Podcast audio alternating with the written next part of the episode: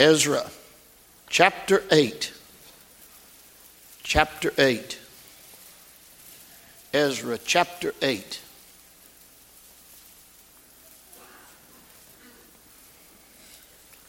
Verse 15. The words of Ezra. And I gathered them together to the river that runneth to Ahava. And there abode we in tents three days. And I viewed the people and the priest and found there were there none of the sons of Levi.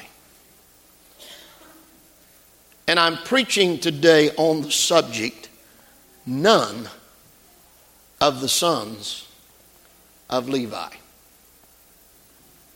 None of the sons of Levi. Now, I know you're always honest, but be sincere. How many of you have ever heard this passage preached? Good. We've got a lot we can learn together today, then. The sermon may not be long, but it'll be to the point. Ezra is an interesting book in the fact that there are two other prophets that's tied to the times of Ezra the prophet Nehemiah and the prophet Haggai. They were all contemporaries of the time that Ezra recorded this writing. The thing with Ezra that's just a little bit different, and most people, uh, when you read your Bible, it's not a mistake, it's just, it's just one of those things you have to take time to search it out.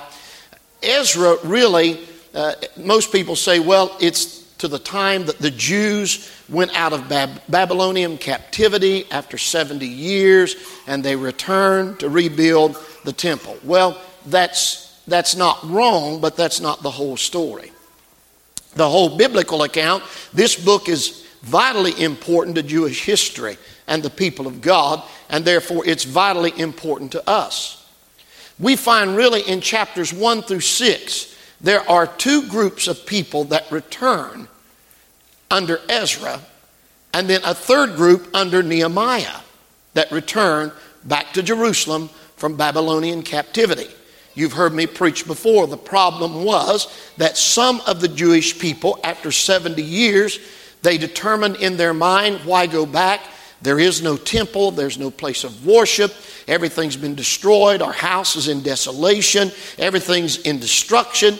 There's just despair. We've gotten comfortable with living in Babylon. We've gotten comfortable with living right where we're at. We eat well. We have everything we need. It's not that bad being under the Babylonians. They're not cruel to us. But yet, there's one problem with that it wasn't home.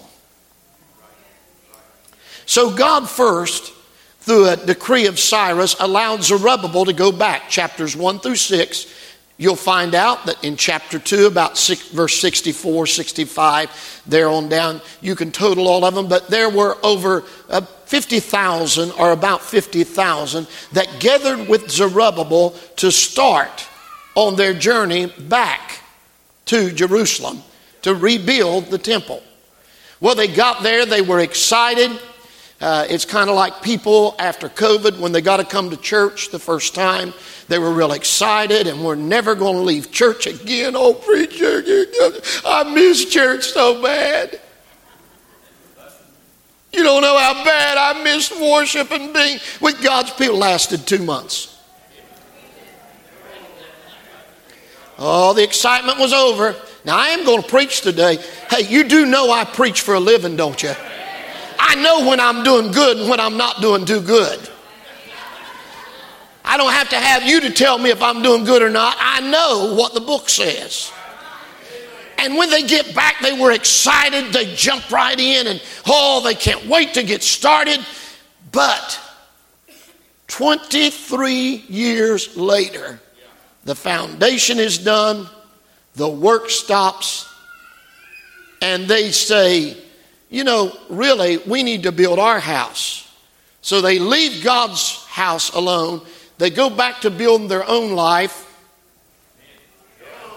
and leave God out of the picture. Now, this is God's people. I'm not talking about the ungodly or the worldly, it's God's people. And they suddenly say, you know, I'm more important than what God is. I'm more important. My house is more important than God's house. My job is more important than doing God's job. So they get discouraged and they quit. 60 years pass and they send out. 23 years they'd been there. That was the end of it. That's all they got accomplished. So they get a second decree. And he gets another decree. There's three decrees one from Cyrus, one from Artaxerxes, and the other from Darius.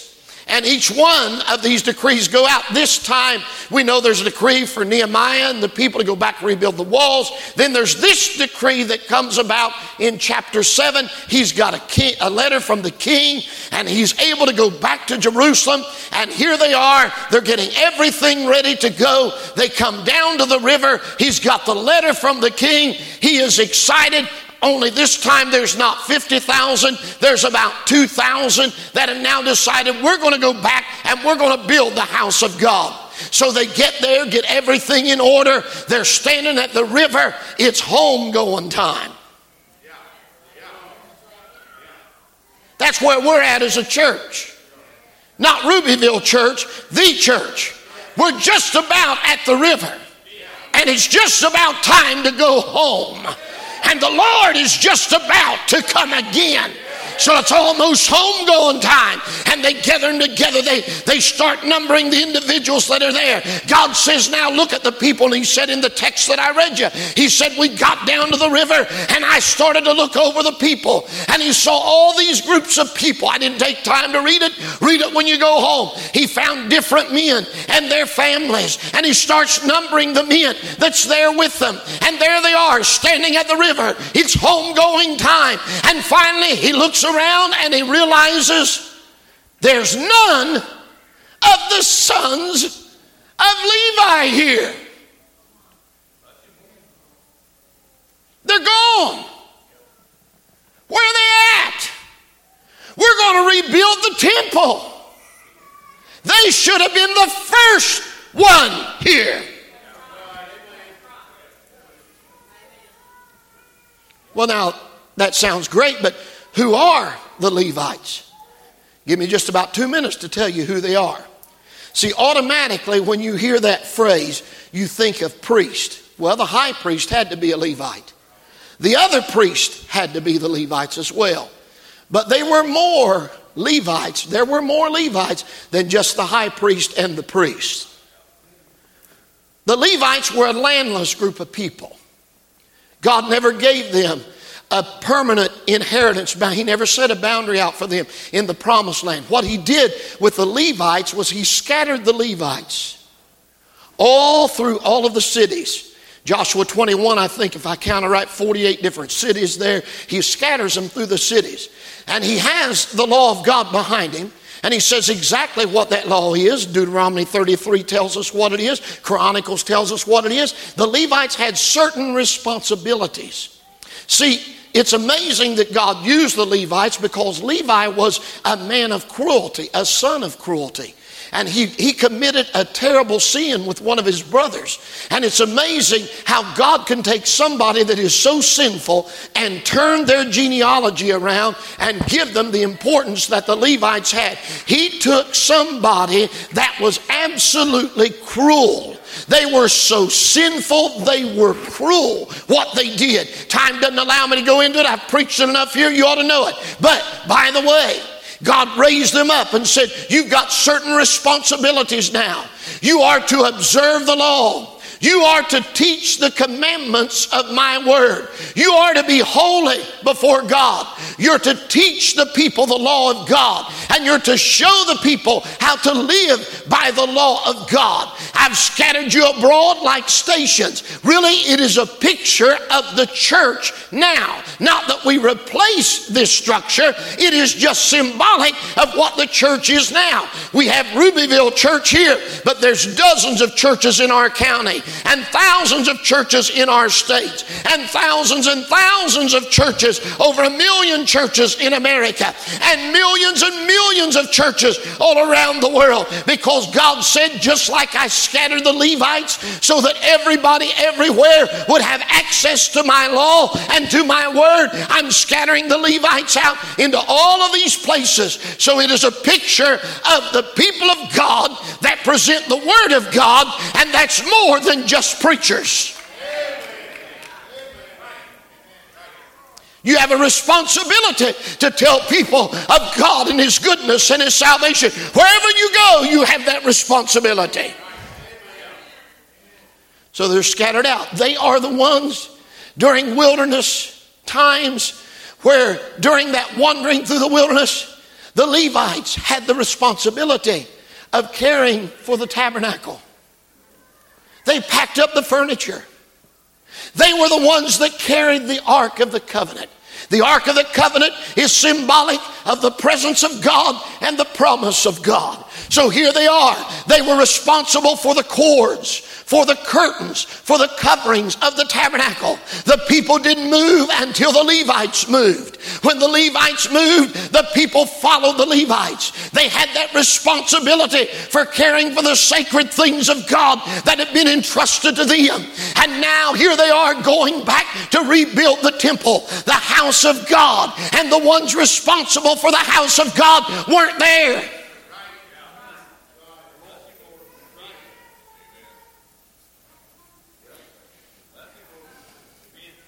I told you I can tell when I'm doing really good and when I'm not. They weren't there.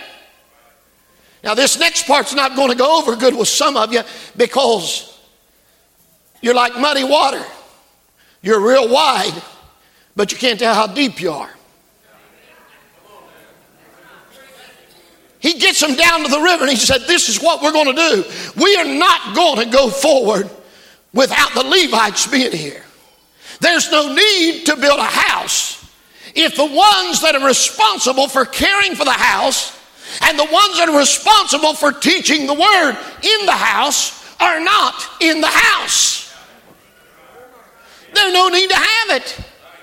I watch it all the time. People tell me, Oh, preacher, did you see, ever drive through this? Did you see that church? And I said, Yeah. And they said, Man, isn't that something? I said, They don't have no people. They said, Well, how do you know? You've never been there. I'm not, an, I'm not crazy. I look outside and see parking spaces for 25 cars and a church that'll seat a thousand people. You need more parking spaces.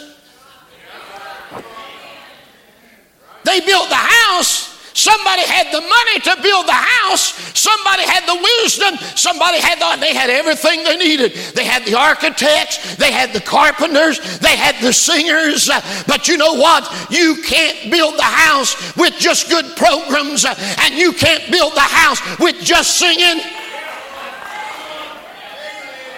See, I told you I'd find out how shallow you were. You just told me. You think church is just about singing. You say, oh, my, my, my, what a service we had. The preacher didn't even get to preach. I tell you what kind of service I'd like to see is a service that the singers don't get to sing. We think we can build a church on singing across this country. It won't do it. I'm not talking about me. I'm talking about the Word of God. Somebody's got to teach the Word. Somebody has got to preach the Word. Somebody has got to show people holiness and live the life that they preach.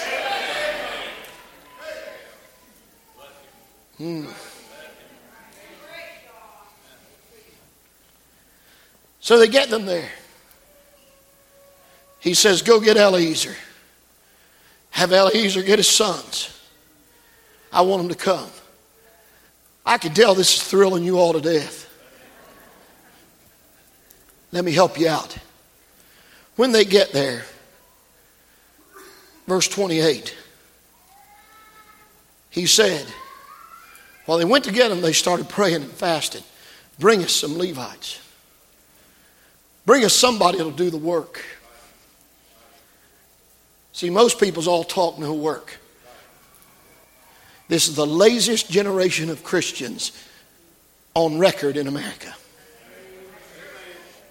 I know you're not saved by your works, but you ought to work because you're saved.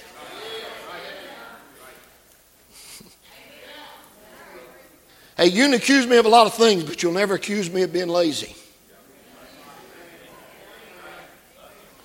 Amen. I'm not tooting my own horn.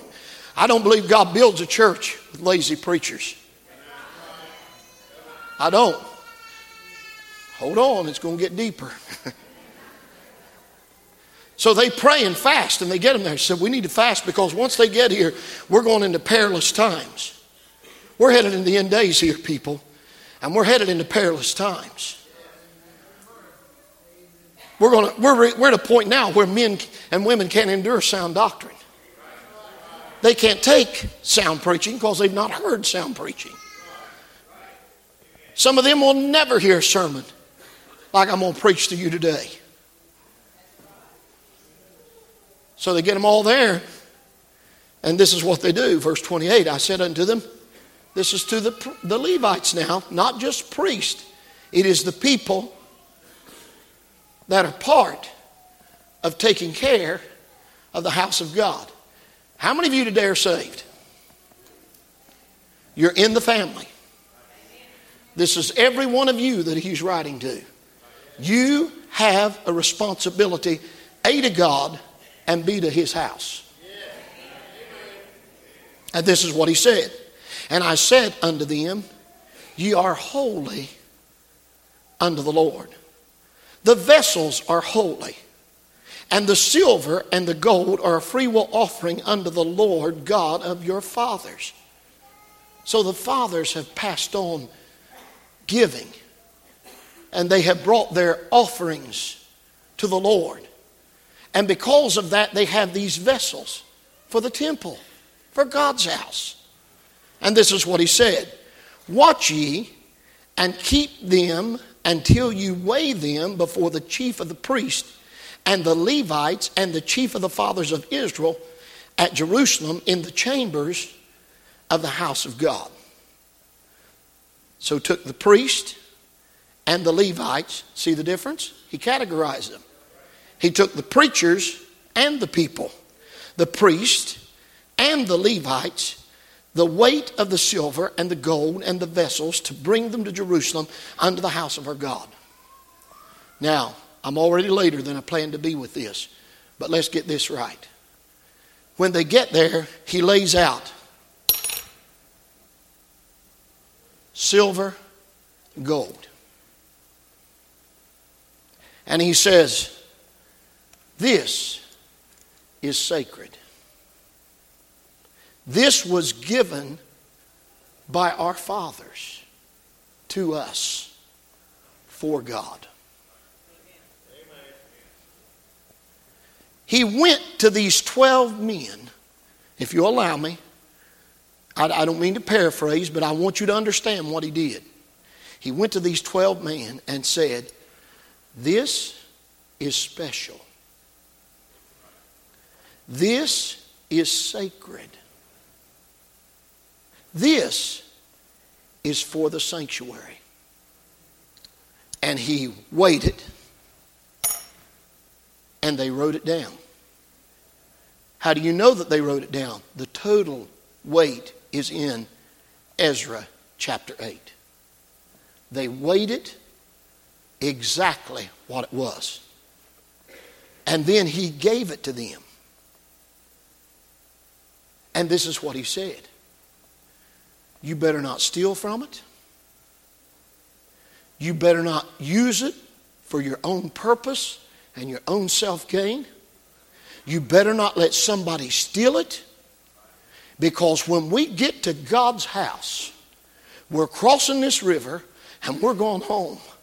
And when we get home, the high priest has appointed someone to weigh it. And it better be the same weight that you just got.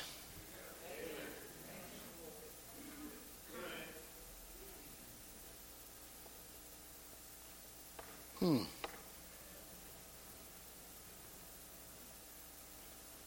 I'm letting it soak in for a minute.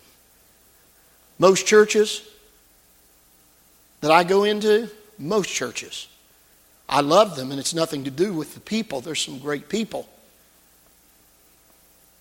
But what was handed them, they didn't take care of.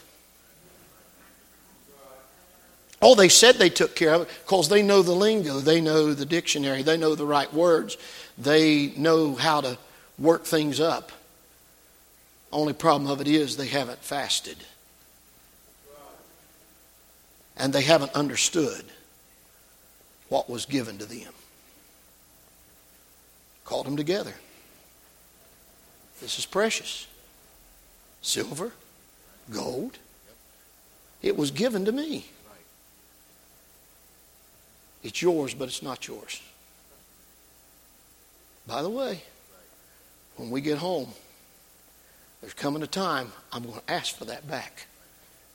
And it better weigh the same.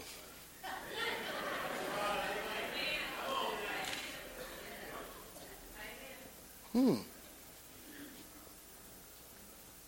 Oh. Ooh. Tim? Silver. Gold. That's precious.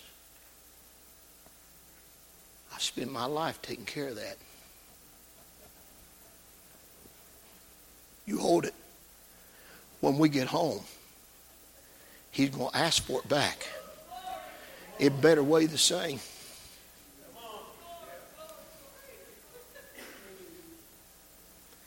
Do you know what? I'm going to preach to preachers for a minute. Is that all right?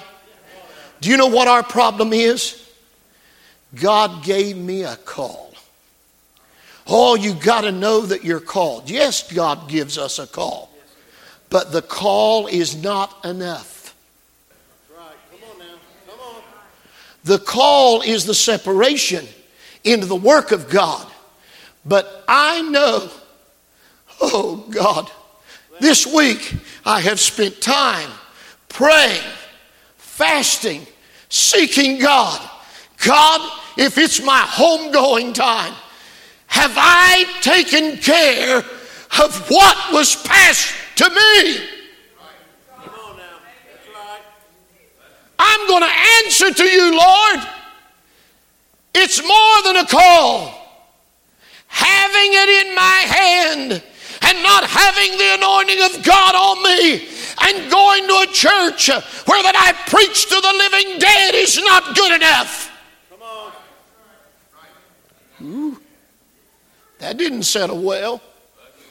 Oh, if I jab you and poke you and stir you, you might say amen. But the truth of the matter is, when God saved your soul, He gave you something more valuable than silver and gold.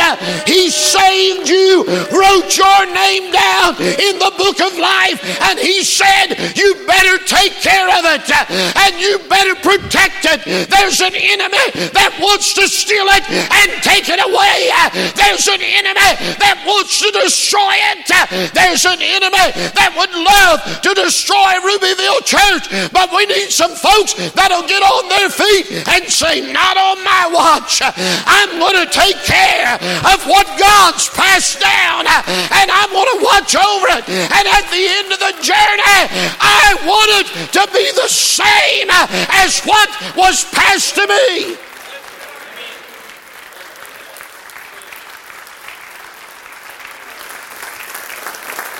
Oh, glory to God. Glory to God. You better hear me. Now, I didn't mean to single these two guys out. I, I, I had two precious coins. And I didn't know who I would give them to today until this service.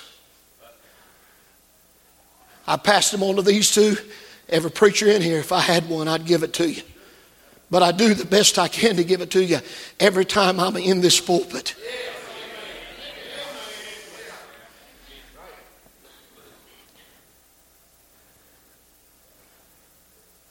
You better not mess it up. I'm telling you. You better not mess it up. You can stew up and get mad at me all you want to. Hey, Brandon, don't you dare mess this up. Our younger deacons, they passed it on to you. Don't you dare mess it up.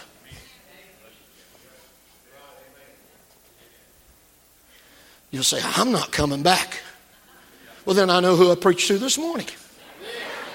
I don't even have to waste time praying about it. We don't want to learn. Hey, I, I don't want your pity today. This has cost me something. Salvation didn't cost me anything, the call didn't cost me anything, but it has cost me something. To be what wicked preacher that I am, it's cost me something to get there.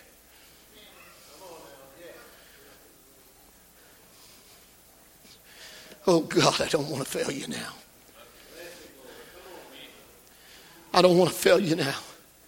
I don't want sermons that I cut out of a book and get up and give three or four points that sound good and make the people hoop and holler.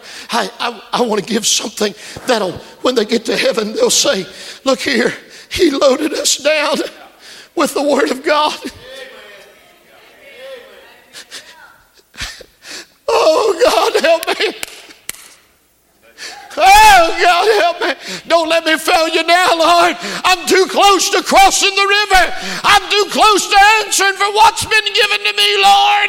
I'm almost home, and God, I don't want to blow it now. I want you to weigh me in and say, I've got good news. You're weighed, but you're not found wanting. You did what I asked you to do. You've given your all for me. You have done what I required of thee. You preached the word. You observed the covenant. You've kept the covenant. Well done, my good and faithful servant.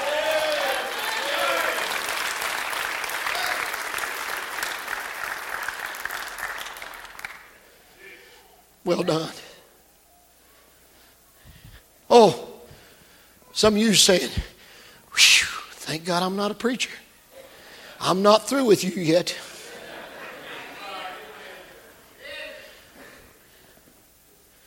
Phil Roderick is in King's Daughters Hospital, and I'm not divulging a secret. He's taken treatments three times. They aren't working. They've got him scheduled to go to a cancer specialist up at Columbus, but they had to admit him in a hospital with kidney failure. Ted Bussey. Is there anyone in here don't know who Ted Bussey is? Y'all know Ted, Ted Marty. Ted's down in a local hospital. They kept him for observation. He was helping somebody out at Denver's house yesterday to do some work. And he got lightheaded and his blood pressure went up. And they took him to the hospital. He is so dizzy he can't stand up. And all my life, I don't remember one other time Ted was sick. I've known him all my life, my whole life. And there's only one other time I remember him being really sick. And that was, it wasn't a thing that he felt bad. He lost his voice, had a big knot in his throat. He was on his way to Jamaica. He got anointed on Sunday night, and when he got to Jamaica, the knot was gone. He was able to sing. Hey, I know Ted Bussey. You can't lay a finger on his life. He'd help any one of you if I called him right now and said, Ted, one of our folks, they've got this wrong or that wrong. I'll drop everything, preacher, and be right over there. Now, I know you're going to pray for these men. I know you're going to pray for Marty. Phil's wife's already with the Lord. I know you're going to pray for him. I'm sorry, I'm in overtime. Is that okay? I know you're going to pray for him. But every time we have a work day around here, I drive by, I'd say the average age is 78 of the guys working 75, 78.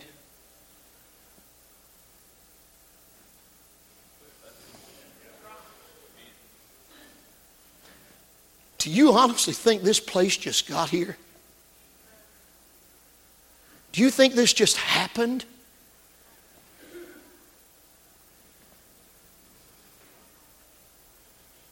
Oh, if we pay everybody, they'll come. You look at me right here, look at me. I'm not paying you to come to church. Nobody ought to have to pay you to come to church. We ought not have to pay you to do things for the glory of God. I know people have to make a living. I'm not against any of that. I know there's trades sometimes that some of you give your time and you work, but that's not my point. My point is, I just pointed out two of our men, and I could give you a list this long of other men and women in this church. When Esther Conklin went to be with the Lord, I'm telling you the truth, and the ones thank you for jumping in and helping out all of these years, but it is the truth. After she got sick and could not do the duties, she was what I consider to be my personal secretary, really. She did so much, historian of this church, she did so much. Five people started trying to do her job, and all five would tell me, We can't keep up. How did she do that? Can I tell you how she did that? She was entrusted with something, and she said, That is sacred and that is special. And at the end of my life, I want to do the best I can with it. And she did the job. Thank God for people that stepped up and said, I'll fill in and I'll do this, and I'm not overlooking any of you. I do appreciate what you do, but I tell you what, it's time for some of you young men and young women, you keep saying, these, these people need to pass the torch. You know why the torch isn't passed in churches? Because they're too lazy to come to a work day. How can they depend on them to be able to do the work of God when they're not there? We need somebody that'll say, if my name's not in the bulletin, I'm going to do it anyway. If I don't get a thank you from the pastor, I'm going to do it anyway. God sees, God knows, and God will bless me for it. Somebody that'll do it. See, that's God bless you, brother. See, that's a problem. You ought to let me preach myself to death and not move. You would. You'd absolutely care if I dropped dead. Oh, you'd, you'd cry. But don't you see? I don't want your applause. I don't want your amens. I want you to take what God has given you and say, I'm going to protect it. And by the way, God wants to give you, if you're lost today, the most special gift, the greatest possession, more valuable than silver and gold. He wants to give you salvation, save your soul. I'm looking for somebody that's going to say, Lord, you gave it to me. I'm going to take care of it. I'm going to watch over it. Oh, you will be weighed.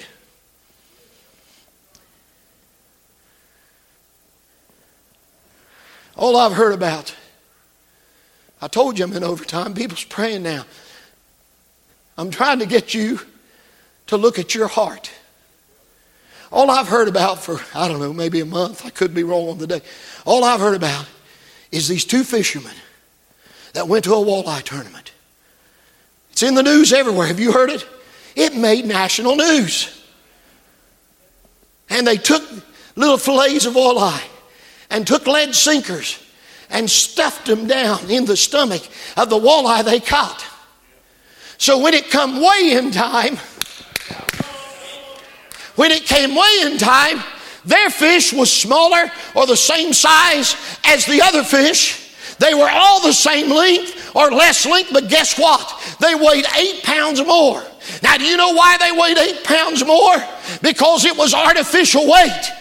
They stuck something foreign down inside of them. And I'm here to tell you uh, when you get before the high priest uh, in the city of God, uh, I don't care what you stuff that's artificial down inside of you. Uh, he knows the silver from the gold. He knows what's sacred and he knows what's precious. And he's saying, You better take care of what I've given you. Oh, but preacher, you don't understand. There's so much. The kids are involved in this, and the kids are involved in that. And there's so much. And I'm not against you, you need to be with your kids. But I'm telling you, we now have a group of weak, sickly Christians that won't stand up to coaches and say, Not Sunday.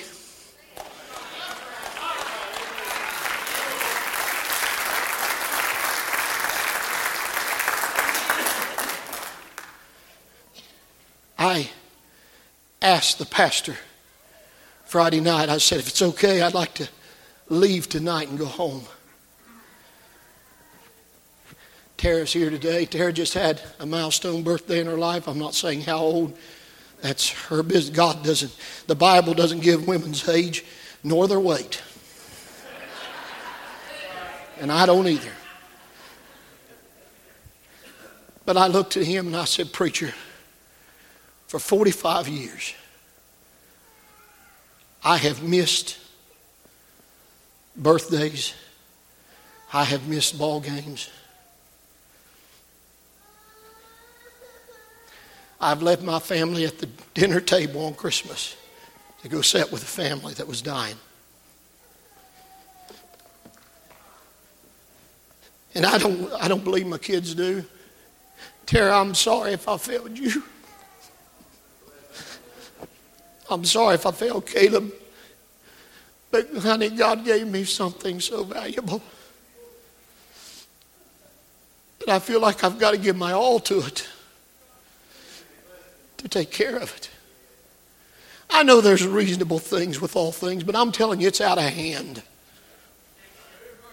It's out of hand. There's not a church in this country I go into that doesn't tell me we've got a problem with commitment. We talk commitment, we preach commitment, but do we live faithfully to the Lord? We love that God's faithful to us, but am I faithful to God? Faithful to pray? Boy, I'm loading your wagon today, aren't I? Our Wednesday night prayer meeting attendance, pitiful. Oh, well, we're doing better than most. You don't weigh yourself by others. You weigh yourself by what you had. When I came to this church, you could bank on it. Wednesday night would always be 75 to 80% of Sunday morning's attendance would be here Wednesday night. And it wasn't uncommon to have more on Wednesday night than it was on Sunday morning. By the way, I'm, I'm going to finish up this part of the message. I plan to cut it in two, but go ahead and eat because I'm going to cram it down your throat. And listen, I'm here to tell you if I have to force feed you, I will. But anymore, you find out and you call singers and you say, well, we're really doing a lot to try to get this thing going on. And they'll all say, Well, how come Sunday morning? How come Sunday night? Don't you book another one that won't come on Wednesday. I don't want a singer that just goes to church on Sunday morning. And I don't want to hear a preacher that just goes to church on Sunday morning and never goes if they're not preaching.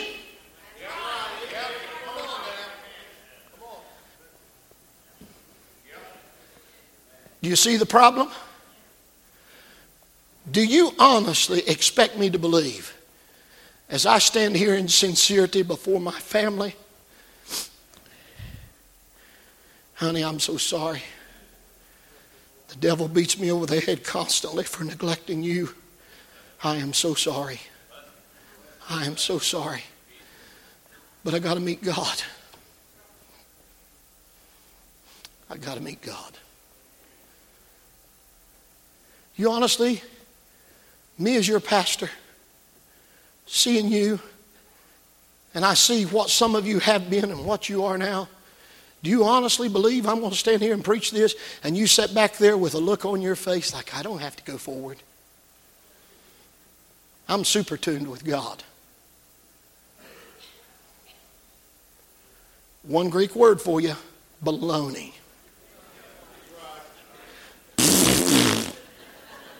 Liar, liar, pants on fire.